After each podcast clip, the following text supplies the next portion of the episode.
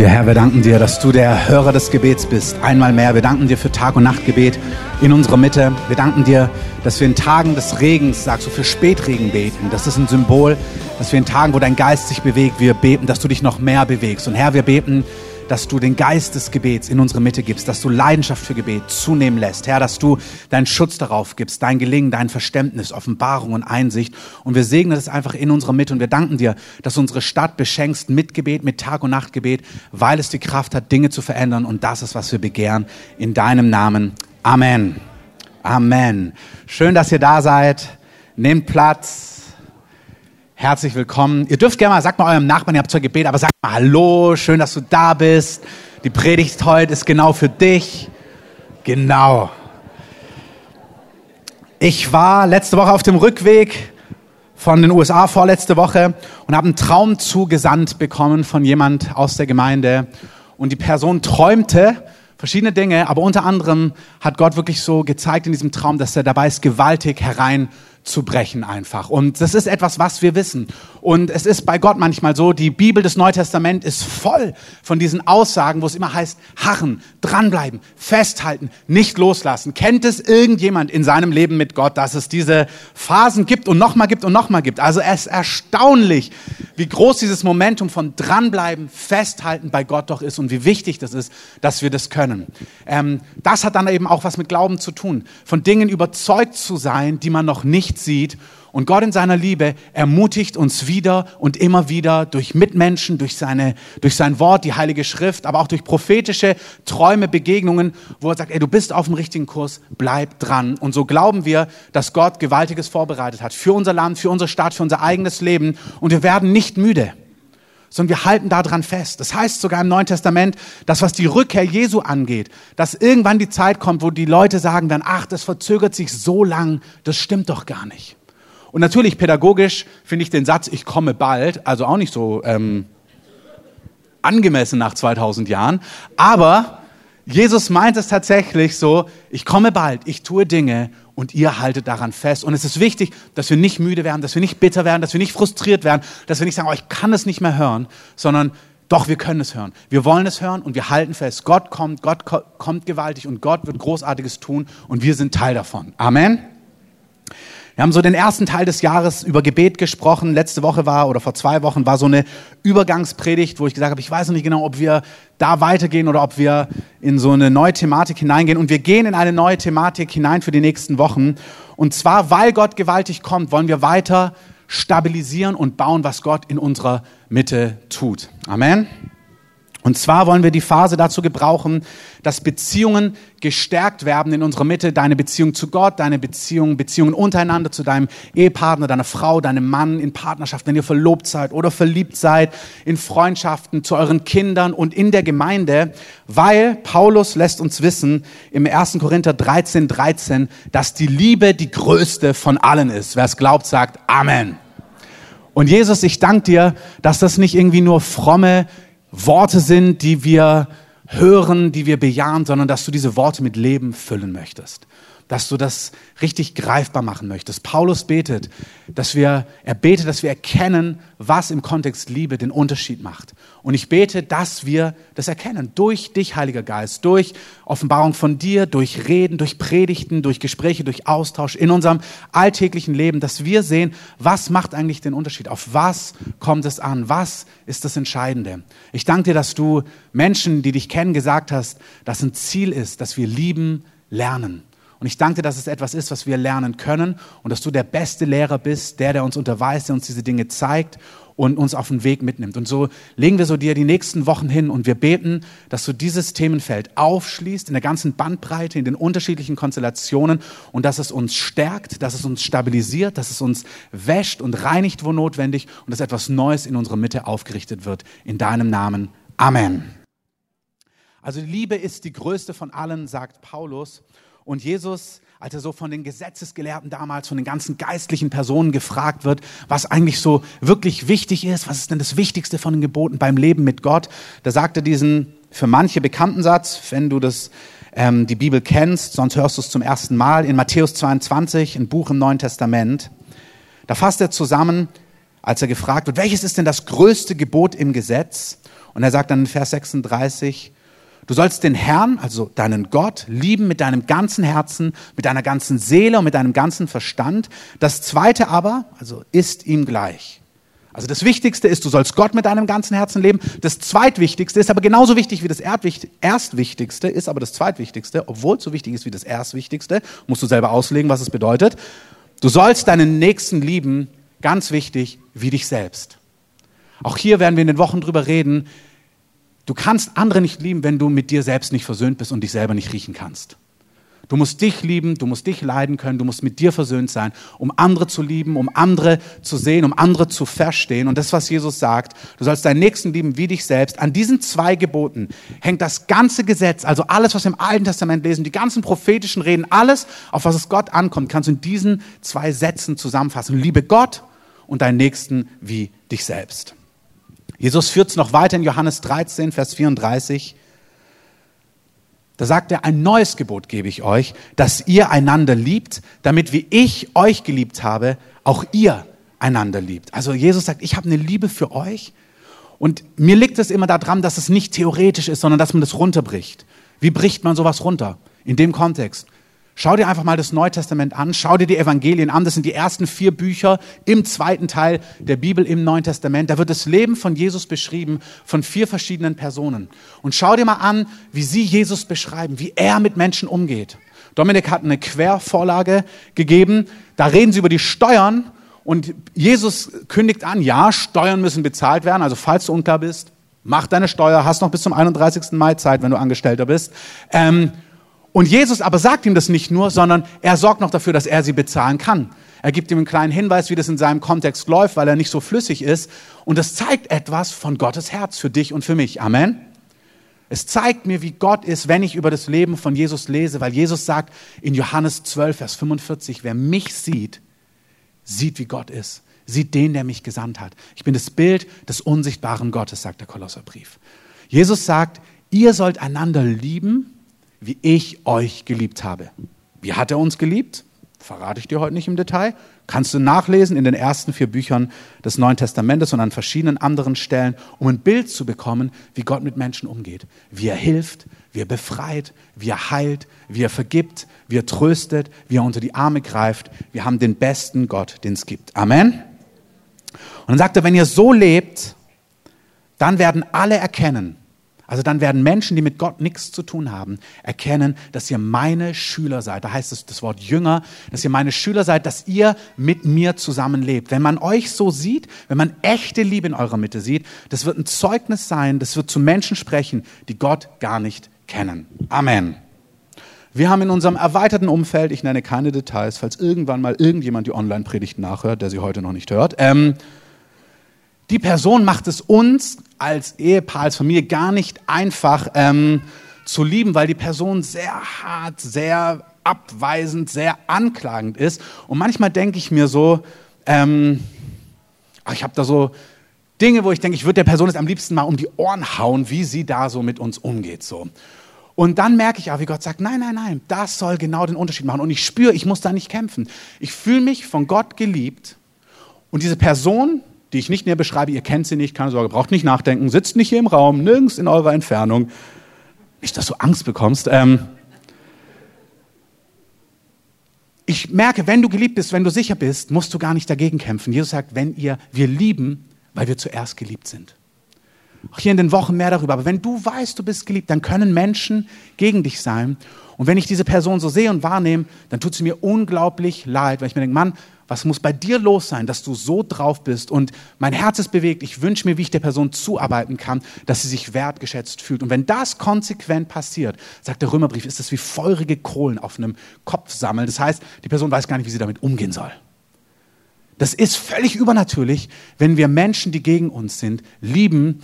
Das ist etwas, was sie ins Nachdenken bringt, ob sie es zugeben oder nicht. Amen. Ist zwar heute nicht unser Thema, aber ist trotzdem gut. Mit so einer großen Liebe, Feindesliebe in Anführungszeichen, fangen wir heute noch gar nicht an, sondern wir erben das und bringen das, bringen so ein paar Grundparameter, möchte ich heute in Position bringen. Einfach was zum drüber nachdenken. Vielleicht habt ihr das schon gehört, vielleicht hört ihr es zum ersten Mal. Ziel unseres Lebens ist zu lieben und wir sollen wissen, dass wir geliebt sind. Es gibt diesen schönen Film, ähm, gut, manche, für manche ist der vielleicht kontrovers, also sage ich nicht, welches ist, aber der Film handelt von der Liebe und da gibt es ein Lied und in diesem Lied heißt es, das Größte im Leben ist doch zu lieben und geliebt zu werden. Amen. Amen. Jetzt habt ihr vielleicht Angst, dass der Film kontrovers ist und das Zitat falsch ist. Ähm, aber es ist so, wir sollen lieben und geliebt werden. Und Johannes, ein Freund von Jesus, einer der engsten, der sich selber auch immer definiert hat als der Schüler von Jesus, der Freund von Jesus, den Jesus liebt. Das war seine Identität. Der wusste, wenn er von sich gesprochen hat, hat er nicht gesagt, der Weltveränderer, der Weltbeweger, sondern er hat sich selber den Jünger, den Schüler genannt, der von Gott geliebt ist. Das war sein Wesen. Und er schreibt viel im Johannesevangelium, in den ersten, zweiten, dritten Johannesbrief. Da schreibt er über viele Dinge, unter anderem und viel über die Liebe. Und er sagt, die vollkommene Liebe, die nur Gott hat, by the way. Die hat nicht deine Mama, nicht dein Papa. Es gibt niemanden Perfekten. Ähm, es hat nicht dein Ehepartner, nicht deine Ehefrau, nicht dein Ehemann. Die perfekte, vollkommene Liebe hat nur Gott. Wer es glaubt, sagt Amen. Das ist nämlich super entlastend. Wir wollen heranwachsen, wir wollen lernen zu lieben, aber perfekt lieben kann nur Gott. Und wir wachsen dort hinein. Und diese perfekte, vollkommene Liebe von Gott, die treibt Furcht aus. Das heißt, Liebe treibt Furcht aus. Und wenn wir das runterbrechen auf irdische Beziehungen, dann heißt es auch hier, dass Liebe und kommunizierte Liebe, kommunizierte Wertschätzung treibt Furcht im Leben von Menschen aus. Wenn ich Liebe auf eine Art und Weise kommuniziere, die du verstehst, dann macht es dich sicher, weil Liebe ankommt. Und da gibt es dieses bekannte Buch von Gary Chapman, kann man sich mal durchlesen, die fünf Sprachen der Liebe. Und zusammengefasst wird ganz viel von diesen Thematiken in einem Buch von Danny Silk, der ist aus der Bethel oder war früher in der Bethel-Gemeinde. Das heißt auf Englisch Keep Your Love On. Ich glaube, auf Deutsch heißt es Halte die Liebe an, lass die Liebe an. Lass deine Liebe an. Ist jetzt nicht so griffig irgendwie, finde ich, auf Deutsch, aber ähm, also wenn du der Übersetzer warst, verzeih, aber Keep Your Love On. Lass die Liebe an, wie auch immer. Und das spricht super über Liebe, Kommunikation in Beziehungen aller Art. Liebespaare, Ehepaare, Freundschaften, Kinder, Eltern, wie auch immer, ähm, Alltag in Gemeinde, Bereiche, Vorgesetzte, Mitarbeiter. Er beschreibt Kommunikation und wie Beziehung funktioniert. Und wenn euch das Thema interessiert, kauft euch doch dieses Buch und lest da mal hinein. Ich werde in den nächsten Wochen, wir auch als Team werden aus verschiedenen Hintergründen berichten, aber werden auch darauf Bezug nehmen. Also dieses Buch lohnt sich zu kaufen. Unsere Pastoren, Auszubildenden mussten das auch lesen. Und da lesen wir eben auch in diesem Buch zusammengefasst von diesen fünf Sprachen der Liebe. Und dazu möchte ich ein paar Sachen sagen. Der Pfeil geht ins Herz. Was ich meine, ist, damit Liebe ankommt, positiv ins Herz hineingeht und das Herz durchströmt. Die fünf Sprachen der Liebe, das Konzept dahinter ist, dass Menschen eine Liebessprache haben. Also eine Art und Weise, wie sie Liebe kommunizieren und auch wie sie Liebe empfangen. Und es ist wie bei Fremdsprachen, wenn du eben Englisch sprichst und ich Deutsch, dann kann ich Deutsch reden den ganzen Tag und sagen, du bist so toll und so kostbar und ich mag dich total und ich möchte dir voll helfen. Und wenn du nur Englisch verstehst, dann verstehst du nur Bahnhof. Gut, nonverbale Kommunikation funktioniert ja auch. Also du wirst schon die Grundatmosphäre mitbekommen, ob ich dich jetzt ärgerlich angucke oder wertschätzend bin, aber die Details, die fehlen und es kann dein Herz nicht wirklich erobern. Wir müssen lernen, die Sprache der anderen zu sprechen. Amen. Und zwar ist es bei den Liebessprachen so, dass es unterschiedliche gibt. Und wenn wir nicht die des anderen sprechen, dann kommunizieren wir vielleicht Wertschätzung den ganzen Tag, aber es kommt bei der anderen Person gar nicht an. Ich habe mir das mal so vorgestellt, ich hatte mal einen Kontext, da kam eine Person zu einer anderen und hat freudestrahlend gesagt, ich habe deine Leibspeise gemacht. Und hast du gesehen, wie so das Herz der Person total aufgegangen ist und dann hat die Person was abgeliefert ähm, am Essen und du hast in den Blicken gesehen, oh, das hat mit meiner Leibspeise überhaupt gar nichts zu tun. Und das ist, finde ich, doppelt verletzend. Also A, freust du dich, also wenn ich höre Leibspeise, dann male ich mir schon, also läuft mir schon das Wasser im Mund zusammen. Du weißt, was deine Leibspeise ist. Dann denke ich mir schon, also ich habe verschiedene, ich habe nicht die eine, aber nehmen wir mal gutes Wiener Schnitzel vom Kalb. Ähm, nur falls du mal kochen möchtest und wir vorbeikommen. Ähm, und wenn du mir das sagen willst, dann freue ich mich schon darauf. Wenn es jetzt nicht Wiener Schnitzel vom Kalb ist, dann bin ich A enttäuscht, weil ich mich so darauf gefreut habe. Aber wenn du mir kommunizierst, boah, ich kenne dich ganz genau, hier ist dein Essen dann trifft es mich auch irgendwie, dass ich sage, wow, du kennst mich doch gar nicht. Also wenn du mir jetzt veganes, ähm, was weiß ich was gemacht hast, nichts gegen Veganer, ähm, nichts gegen Tofu, nichts gegen was anderes, ähm, ich mag auch manche Fleischsorten nicht, dann ist es irgendwie am, an der Mahlzeit vorbei, aber ich habe auch das Gefühl, wow, du hast mich gar nicht so erkannt.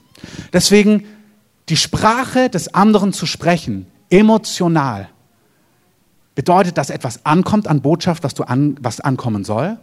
Und es bedeutet, dass du dir die Mühe gemacht hast und machen musst, den anderen zu verstehen, herauszufinden, wer er ist und wie er ist. Und das passiert nicht über Nacht. Also ganz wichtig, weil manche Paare sich so gleich so angucken und annicken. Ähm, ihr nicht, aber die anderen. Ich sehe eh nichts, weil es blendet. Also ihr könnt euch annicken, so viel ihr wollt. Ähm, ich sehe niemanden. Aber sowas braucht Zeit. Man kann dazu Ja sagen und man kann in großer Güte und Gnade zueinander und miteinander wachsen. Amen. Aber das gilt nicht nur für Paare, ich habe das schon gesagt. Das gilt für Beziehungen, das gilt für Freundschaften. Wir haben eine Bekannte, die kommuniziert in einer Art und Weise. Und irgendwann ist mir aufgefallen, dass sie ganz oft sich von uns nicht wertgeschätzt gefühlt hat.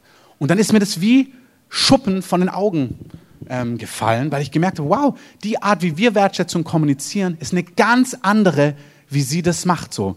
Und man muss sich die Mühe machen, herauszufinden, wie der andere kommuniziert und dann so zu kommunizieren, damit Liebe und Wertschätzung auch wirklich ankommt. Das heißt, wir müssen uns die Mühe machen, das darf wachsen, das darf sich entfalten. Auch hier, wenn ihr vor zwei Wochen nicht da wart, habe ich gepredigt von Splittern und Balken. Ähm, und im Endeffekt war es eine Predigt über Gnade empfangen und Gnade geben. Und wenn du gute, gesunde Beziehungen haben möchtest, mit deinen Eltern, mit deinen Kindern, mit deinen Freunden, in deiner Familie, in deiner Ehe, mit Gott, da musst du eine Person sein, die fähig ist, Gnade zu empfangen und Gnade zu geben. Amen. Barmherzig zu sein, Geduld zu haben mit dem anderen. Wer möchte Geduld haben mit sich selbst und mit den anderen, empfangt und ihr anderen empfangt ähm, was anderes. Ähm, wir brauchen das. Wer denkt, er braucht keine Gnade, davon habe ich erzählt, bei dem macht manchmal Gottes Licht ein bisschen heller. Du brauchst Gnade. Manchmal denkt wir, er braucht Gnade. Oder sie braucht wirklich Gnade. Und das ist schon das Gleichnis, was Jesus sagt damals, wo ein großer Sünder ist, eine große Sünderin ist und ein scheinbar Gerechter. Und dann sagt er, weißt du nicht, was die alles getan hat? Und dann sagt Jesus, ja, aber sie liebt viel, weil ihr viel vergeben ist. Und dann macht er so ein Gleichnis. Weißt du, wenn jemand 500 Euro zurückbezahlen muss und einer nur 50, dann ist der, der 500 zurückbezahlen muss, der ist natürlich viel berührter, weil er so viel Schuld erlassen bekommen hat. Und er gibt dieses Gleichnis, dass wem viel vergeben ist, der liebt viel. Und dann denken sich ganz viele, ach Mist, mir ist nur so wenig vergeben, ich kann nicht so radikal lieben. Aber das Gleichnis ist gar nicht ähm, für die, die wenig lieben, weil ihnen so wenig vergeben wird, sondern es ist ein Gleichnis gegen Selbstgerechtigkeit. Du bist nämlich gar keine 50, du bist auch eine 500, du siehst es nur nicht. Dir ist auch viel vergeben. Und wenn du denkst, Mist, ich kann nicht viel lieben, weil mir ist gar nicht so viel vergeben, dann will dir der Herr sagen, doch, du darfst ganz viel lieben, weil dir ganz viel vergeben wird. Amen. Amen. Das heißt, wir wachsen dort hinein, wir geben uns gegenseitig Zeit, wir geben uns Zeit, Gott gibt uns Zeit. Wir wollen lernen, andere zu verstehen, wir wollen lernen, ähm, zu sprechen, wie andere sprechen. Wir wollen in der Thematik wachsen, in der Liebe wachsen. Wir wollen, indem wir das Verstehen, Unsicherheit bei der anderen Person austreiben. Wir wollen, dass sie sicher wird in Wertschätzung, in Liebe. Und ich möchte mir das einfach kurz angucken, was für heute diese fünf Sprachen der Liebe sind und einfach ein paar Sätze zu sagen. Und ich lade euch ein, in diesem Prozess für euch weiter zu gehen. Die fünf Sprachen der Liebe. Ich fange mal mit der ersten an. Und zwar, also das sind Hieroglyphen für die, ähm, für die es noch so wie unverständlich ist. Dann wollen wir es heute entziffern. Das erste ist Wertschätzung und Lob. Das heißt ganz konkret, manche Menschen fühlen sich total geliebt, wenn sie gewertschätzt und gelobt werden. Hey, das hast du super gemacht. Wir hatten gerade Pastorenausbildung, letzten Freitag haben wir das gleiche Thema angefangen, ähm, weil es einfach entscheidend ist. Und hat eine Person gesagt, oh ja, das bin genau ich.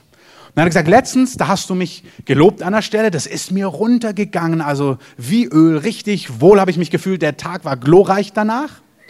Und dann musste ich an konkret dem Freitag sagen, hey, das ist nicht ganz so gut gelaufen. Dann sagt, oh, das geht ihm richtig ins Herz. Das ist wie eine Infragestellung seiner Person. Ich habe das nicht lieblos gesagt, überhaupt nicht. Ich musste nur sagen, hey, schade, das wäre besser, wenn du das so und so gemacht hättest. Und die Person trifft es ganz tief. Warum? Weil sie durch Lob lebt. Das ist etwas, was Wertschätzung und Liebe ausdrückt. Und guckt mal genau hin, bist du das und, oder bist du das nicht? Und denk mal, scan mal gleich so die Leute in deinem engsten Umfeld durch. Wer sind die? Sind die das und sind die das nicht? Das heißt, Menschen, die von Lob und Wertschätzung leben, brauchen das, dass man Dinge wertschätzt. Die großen und die kleinen. Nicht alle drei Jahre mal, wenn was ganz toll gelaufen ist, sondern konsequent am Tag immer wieder alles, was du siehst. Wenn es dir auffällt, sag, hey, das, vielen Dank dafür. Hey, das habe ich gesehen, toll, oh, das hat ganz lecker geschmeckt. Oder was auch immer im Haushalt, danke. Ähm, du sagst deiner Frau, danke, ähm, dass du die Brote für die Kinder geschmiert hast. Das ist ganz lieb, dass du das jedes Mal machst. Das ist Dankbarkeit, das ist Wertschätzung. Das passiert jeden Morgen, man hält es für so normal. Aber so eine kleine Wertschätzung, Dinge zu sehen, das kann einen Riesenunterschied machen. Amen. Ihr dürft mal so richtig euphorisch sein. Amen. Weil lieben lernen ist das Gewaltigste, was wir lernen müssen. Da hineinwachsen. Jesus sagt, wenn wir alle Erkenntnis haben, wenn du die Schule des Geistes 35 Mal gemacht hast, jeden Dämon der Welt austreibst, die krassesten Prophetien hast, jedes Detail richtig hast, gewaltiges tust, der beste Bibellehrer bist oder was auch immer, aber keine Liebe hast, dann hast du gar nichts. Dann bist du eine schallende Zimmel, dann machst du einfach nur Lärm. Das ist so ein bisschen eine radikale Aussage. Ich will nur sagen, das Thema ist echt wichtig, nicht, dass du aussteigst. Ähm, wir wollen lieben lernen. Wir dürfen lieben lernen, wir müssen lieben lernen und wir haben den besten Lehrer, der uns kleine Details zeigt und den Unterschied offenbart. Was immer entscheidend ist, ist, wenn das nicht stattfindet, das, was eine Person entsteht, entsteht immer größere Unsicherheit. Also denkst, brichst runter in Beziehungen, wenn eine Person aus Lob und Wertschätzung lebt, wenn das nicht kommt, wächst die innere Unsicherheit. Und wir lieben, weil wir zuerst geliebt sind. Amen. Das stimmt mit Gott, das stimmt aber auch in zwischenmenschlichen Beziehungen. Wenn dein Gegenüber, egal in welcher Konstellation, von Lob lebt, gar keins bekommt, wird Unsicherheit größer. Die Person fängt, fängt an, sich nicht geliebt zu fühlen. Und je nachdem, wie reif sie ist, fängt es vielleicht an, etwas, dann merkst du, die Stimmung wird anders oder es wird etwas aggressiver oder etwas spitzer oder was auch immer. Und du fühlst dich, wow, was ist eigentlich los? Weil der Liebestank in Anführungszeichen dieser Person anfängt abzunehmen. Und es ist total wert, wenn du weißt, was die Person versteht. Jetzt kommen wir gleich, ich verrate euch gleich. Das nächste ist Herzlichkeit und also Umarmungen, Berührung. Jetzt bist du vielleicht eine Person, die total in Berührung und Herzlichkeit denkt und drücken. Und du siehst es bei der Person und du fühlst in Berührung und siehst irgendwie, nehmen wir mal, ich bin Mann, meine Frau denkt in Lob und Wertschätzung als Beispiel und ich sehe, sie wird unsicher ähm, und denkt, ach, ich will ihr Liebe kommunizieren und drück sie und herze sie. Da denkst du, der so fühlt, oh, das kommt auf jeden Fall an. Jetzt hast du vielleicht aber den ganzen Tag drei, vier Sachen gesagt, die nicht optimal gelaufen sind. Und dann sagst du, und jetzt zeige ich dir mal, wie lieb ich dich hab um die Person ist alles ein bisschen schwarz, ein bisschen spitz formuliert, aber dass man mal so hineingucken kann, fühlt sich trotzdem nicht geliebt. Und denkst dir, aber ich, ich drück dich doch, ich umarme dich, ich streich dir über den Rücken. Aber die Person denkt nicht in erster Linie emotional in Berührung, sondern in Lob und Wertschätzung. Und wenn du das weißt, dann merkst du, oh wow, das ist, was ich weitergeben muss. Das stimmt auch hier, wenn wir zum Beispiel Gemeinde bauen zusammen.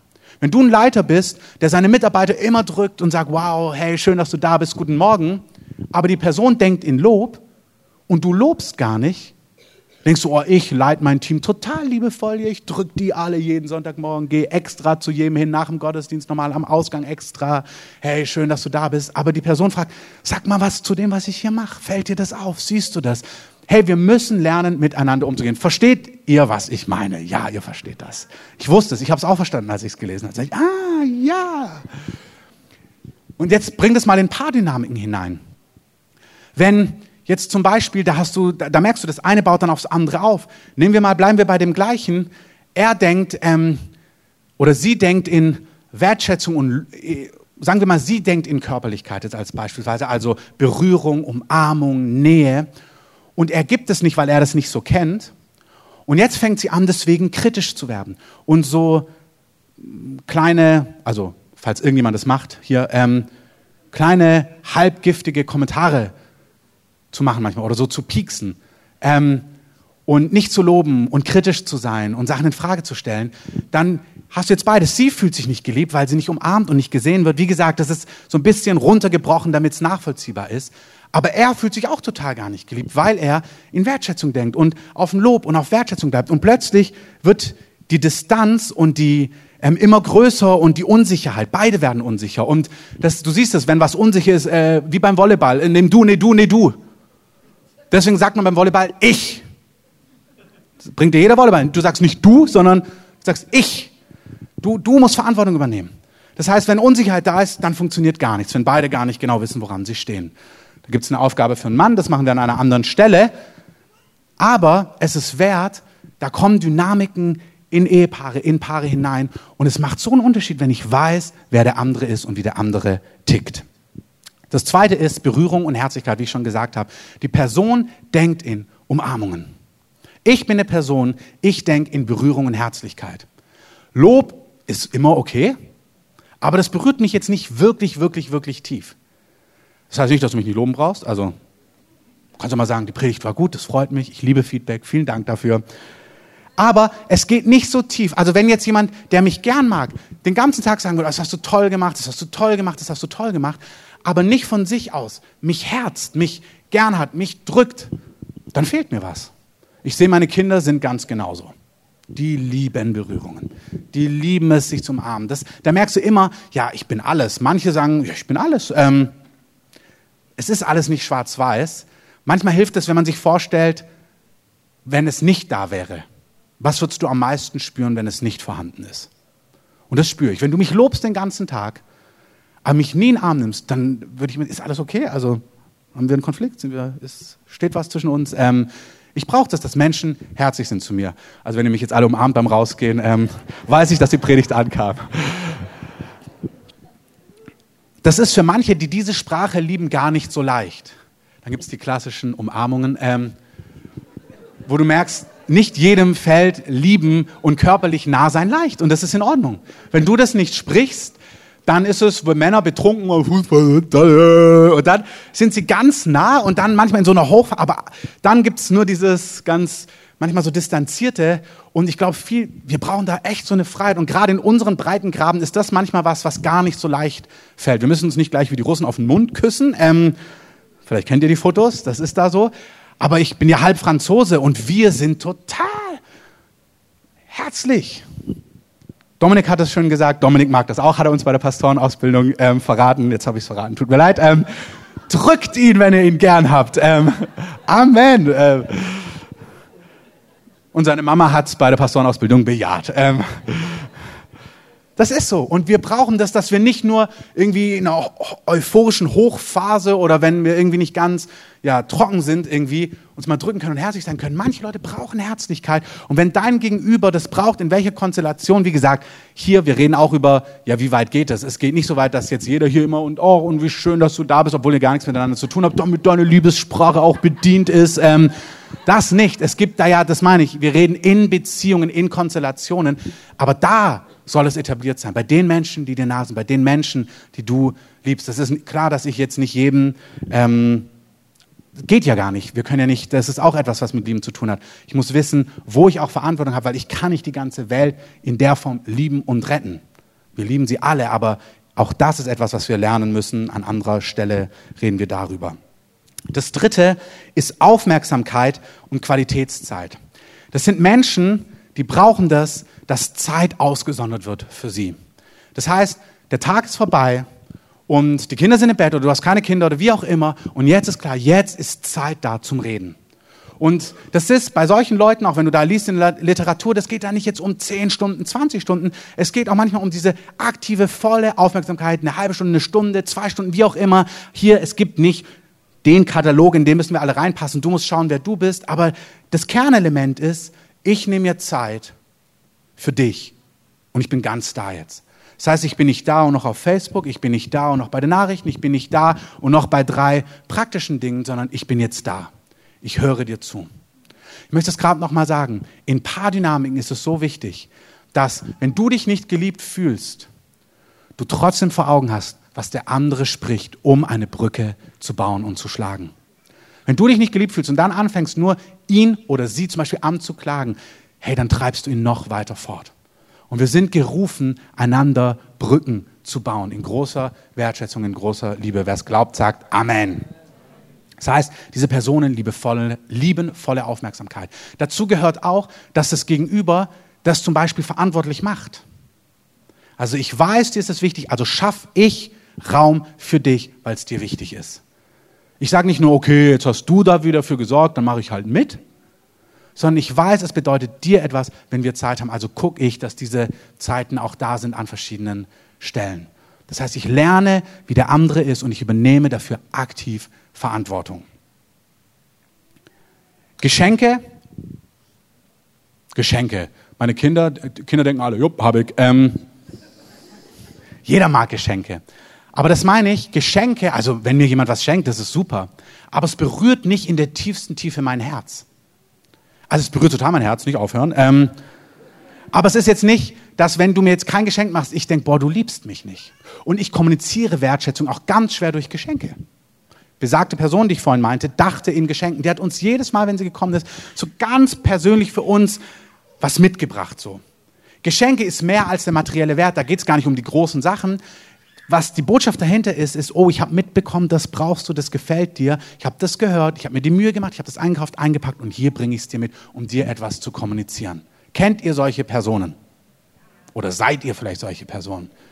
Das heißt, das ist die Botschaft. So, ich habe an dich gedacht, als ich voll im Alltag war und das, was du gerne magst, bin extra in den Laden gegangen, habe es besorgt, für dich gekauft und dir mitgebracht, weil ich weiß, dass es für dich einen Unterschied macht.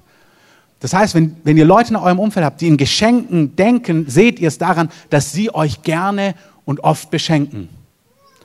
Und man nimmt es, wenn man diese Sprache nicht spricht, so leicht und gerne entgegen, sagt, ach, das ist ja lieb, das ist ja lieb, das ist ja lieb. Und ich persönlich merke, das fällt mir richtig herausfordernd, mir zu merken, wow, warte, diese Person denkt jetzt auch so. Ich muss auch so kommunizieren. Ich muss mich auf den Weg machen und versuchen, der Person das auch so zu kommunizieren. Das fällt mir gar nicht so leicht. Ich kann mir gar nicht vorstellen, dass jemand Berührung und Herzlichkeit nicht, Herzlichkeit nicht leicht fällt. Ich einfach Arm drum drücken, kein Problem. Ähm, und jemand anders denkt sich, ja, das fliegt mir gerade so zu, dass ich genau weiß, was, ähm, was, du, was, du, was du brauchst. Ich habe das gehört, ich habe das Detail mitbekommen. Das fünfte und letzte, wie gesagt, ist alles mal nur so ein bisschen angerissen, ist Hilfe und Unterstützung. Das heißt, in dem Buch fand ich ein super Beispiel. Ich nehme jetzt das Beispiel Frau, könnte genauso ein Mann sein. Sie sieht das ganze Chaos in der Wohnung und dann kommt es nur so brachial raus, ja, und, ähm, und alles bleibt an mir hängen. Und da ist eigentlich schon davor diese Sprache, sie spürt, das ist gar nicht die Arbeit und die zehn Griffe, die sie machen muss. Es ist dieses Gefühl, ich spüre Liebe, wenn du auch in die Wohnung reinkommst und auch all das siehst und aktiv direkt mit anpackst und das aufräumst und mit in Ordnung bringst. Es ist gar nicht so sehr, dass mir das Aufräumen zu viel ist. Es ist, dass du siehst, was ich brauche und deine Unterstützung, deine Hilfe direkt anbietest, dass du mit unterstützt, dass du mit da bist, dass du mit Verständnis hast. Da seht ihr, das sind ganz unterschiedliche Arten und Weisen im eigenen Leben, im Kontext, wo wir mit Personen ähm, im Alltag interagieren, da gibt es nicht ganz schwarz-weiß, alles ganz abgetrennt, aber man hat doch Tendenzen. Das Ziel ist, dass wir wissen, welche Sprache spreche ich. Wir spielen mal Musik ein. Und ich möchte euch einen Augenblick geben, ganz kurz hinzugucken. Weißt du, welche Sprache du sprichst?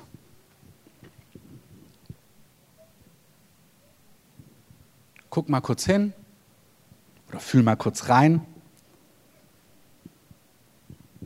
Wenn du dir nicht ganz sicher bist,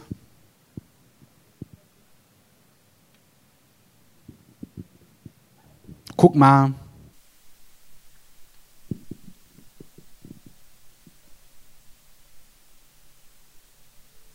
Wenn du dir nicht ganz sicher bist, was du sprichst, dann guck mal, was, was sprichst du, was fehlt dir am meisten? Also was würde dir am meisten fehlen?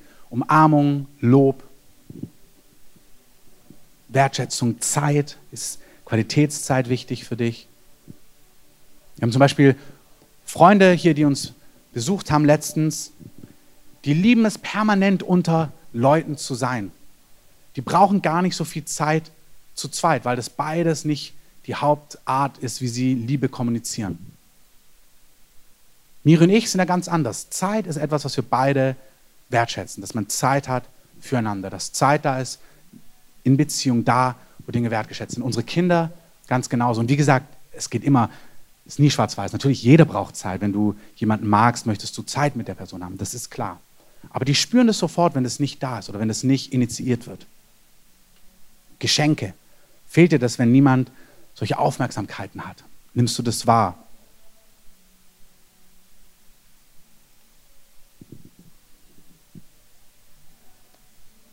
Und so die nächste Frage, die ich euch vorlege, ist, die Menschen, die so am engsten um euch herum sind, Gott spricht alle fünf Liebessprachen, das ist die gute Nachricht. Der versteht alle und spricht alle. Aber so die Nächsten um dich, deine Frau, dein Mann oder Partner, verlobt, wie auch immer, deine beste Freundin, dein bester Freund, deine Freunde, Menschen in deinem Umfeld, deine Kollegen, deine Kinder, auch Kinder. Ich merke jetzt, dass ich als Papa merke, es bewegt mich total gerade zu schauen, ja, wie, was bewegt meine Kids und das auf die Art und Weise zu beantworten, dass das ankommt so. Und dann meinen Alltag wieder neu zu gestalten, damit das möglich ist, was dort ankommt.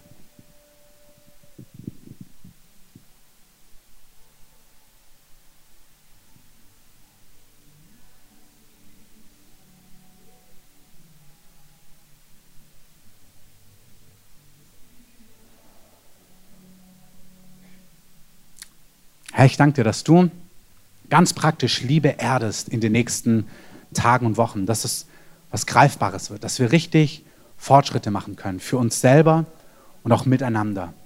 Dass wir Dinge verstehen, auch emotional verstehen, greifen können, die wir vielleicht bisher noch nicht greifen konnten. Ich bete, dass uns die Gunst gibst, uns selber zu erkennen, aber auch einander zu erkennen, so wie du uns erkannt hast. Dass wir den anderen wahrnehmen und verstehen, emotional. Und ich bete, dass wir so voll sind von deiner Liebe und da wachsen und sicher werden, auch von deiner Barmherzigkeit und Gnade, dass wir uns dem anderen hingeben können und das in großer Gnade und Barmherzigkeit, da wo wir auch zueinander wachsen. Für manche ist das wirklich, Gott lädt dich ein und sagt, die nächsten Wochen werden deine Beziehungen oder deine Ehe, was auch immer, wie es gelagert ist, revolutionieren. Auch da, wo Sachen verfahren sind und bitter und frustriert und traurig und distanziert geworden sind, ist wie so ein Portal geöffnet, wo Gott sagt, ich möchte etwas wiederherstellen. Ich möchte wie Licht hineingeben, dass Dinge sichtbar werden, was den Unterschied macht. Und vielleicht ist es für deine Ehe ein Rettungsanker.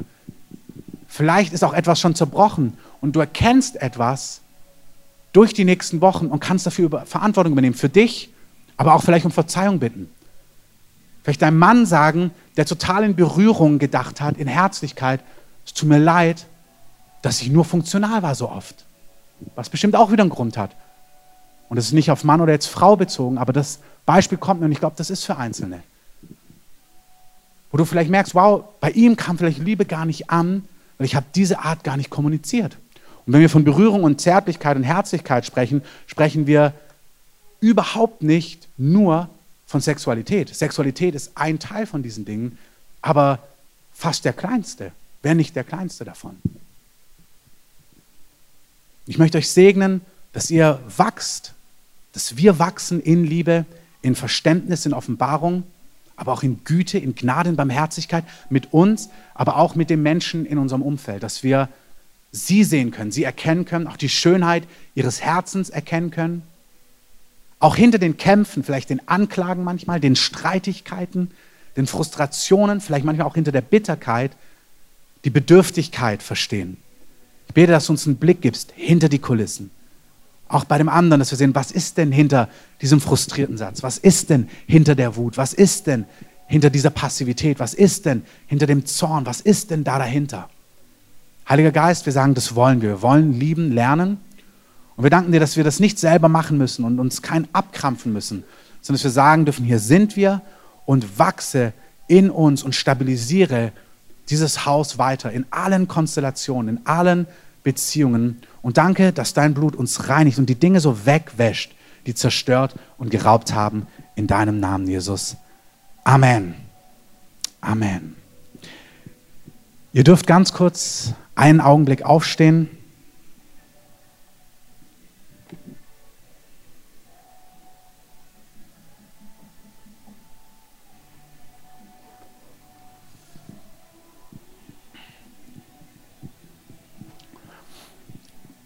Und zwar möchte ich einfach noch denjenigen die Chance geben, wenn du heute hier bist, und vielleicht bist du das erste Mal in so einem Gottesdienst, vielleicht bist du schon öfters gekommen, aber vielleicht wusstest du gar nicht, dass man mit Gott leben kann und dass es einen persönlichen Gott gibt, der dich nicht nur erschaffen hat und sich dann distanziert hat, sondern der hier ist, der spricht und der Beziehung zu Menschen liebt. Dieser Gott ist ein Retter, dieser Gott ist ein Gott, der vergibt, der das Leben neu macht und der uns an die Hand nimmt, damit das Leben gelingt. Dein Leben ist von Gott her so gestaltet, dass es ohne ihn niemals zur Fülle kommen kann. Ob wir das wollen oder nicht, unser Leben ist von Gott, für Gott und durch Gott erfolgreich und erfüllend. Und wenn du das spürst und heute merkst, ja, das bin ich und ich nehme das auch wahr in meinem Herzen, dass mir das fehlt, und, aber ich möchte das, dann ist heute die Chance, dass du mit Gott versöhnt wirst. Die gute Nachricht ist, dass es gar nicht kompliziert ist. Gott hat es kinderleicht gemacht. Er sagt, wer in seinem Herzen glaubt, dass Gott in Jesus Mensch geworden ist und für die Schuld, die wir alle haben, gestorben ist, weil die Konsequenz, die Strafe für Schuld war der Tod. Und Gott liebt dich und mich so sehr, dass er sagt, du hast Schuld, deswegen ist Strafe verdient, aber ich will nicht, dass du diese Strafe trägst. Ich will nicht, dass du stirbst. Ich will nicht, dass du getrennt bist von mir. Deswegen nehme ich diese Strafe auf mich. Das ist wie wenn du verurteilt wärst für drei Jahre Knast und jemand anderes sagt, ich gehe für dich in den Knast. Ich nehme die Schuld auf mich, damit du frei bist. Und Paulus sagt, wer das in seinem Herzen glaubt, sagt, ja, es gibt Schuld. Und wenn das und das, wenn ich das so höre, dass Gott aus Liebe, weil Gott ist die Liebe, die Schuld bezahlt hat für mich. Du sagst, boah, doch, das glaube ich, dass Gott so gut ist.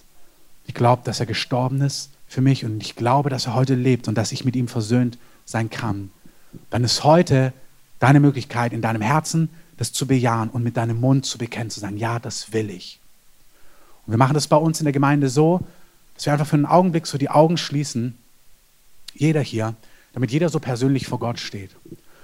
Und wenn dich das betrifft, wenn du merkst, ja, ich möchte Vergebung der Schuld, ich möchte mein Leben mit Gott leben, ich möchte mit ihm gehen und ich glaube, dass er das für mich getan hat, dann heb doch einfach mal kurz deine Hand nach oben. Vielen Dank. Jeder, der das für sich bekennt, sagt, das möchte ich, diese Entscheidung möchte ich treffen. Wirklich, wenn du das noch nicht getroffen hast, vielen Dank. Gebt gerade eure Hand, sagt, hier bin ich. Das ist vollwertig, das ist nicht ein Handzeichen irgendwo, und jetzt kommen Ordner, sondern es ist ein Handzeichen, was Gott sieht. Es ist ein Bekennen, was sagt, ich glaube das und ich möchte das. Vielen Dank. Lasst eure Hand einen Augenblick gehoben. Es sind mehrere Hände gehoben. Wenn du noch hier bist, du spürst es in deinem Herzen. Lass es nicht vorbeiziehen, sondern es ist ein Glauben und ein Bekennen. Ein Sagen, ja, das will ich. Vielen Dank.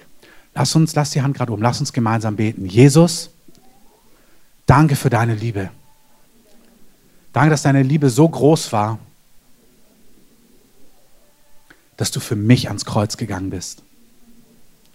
Für meine Schuld, für mein Versagen, für meine Versäumnisse. Danke, dass du mich reinwäschst.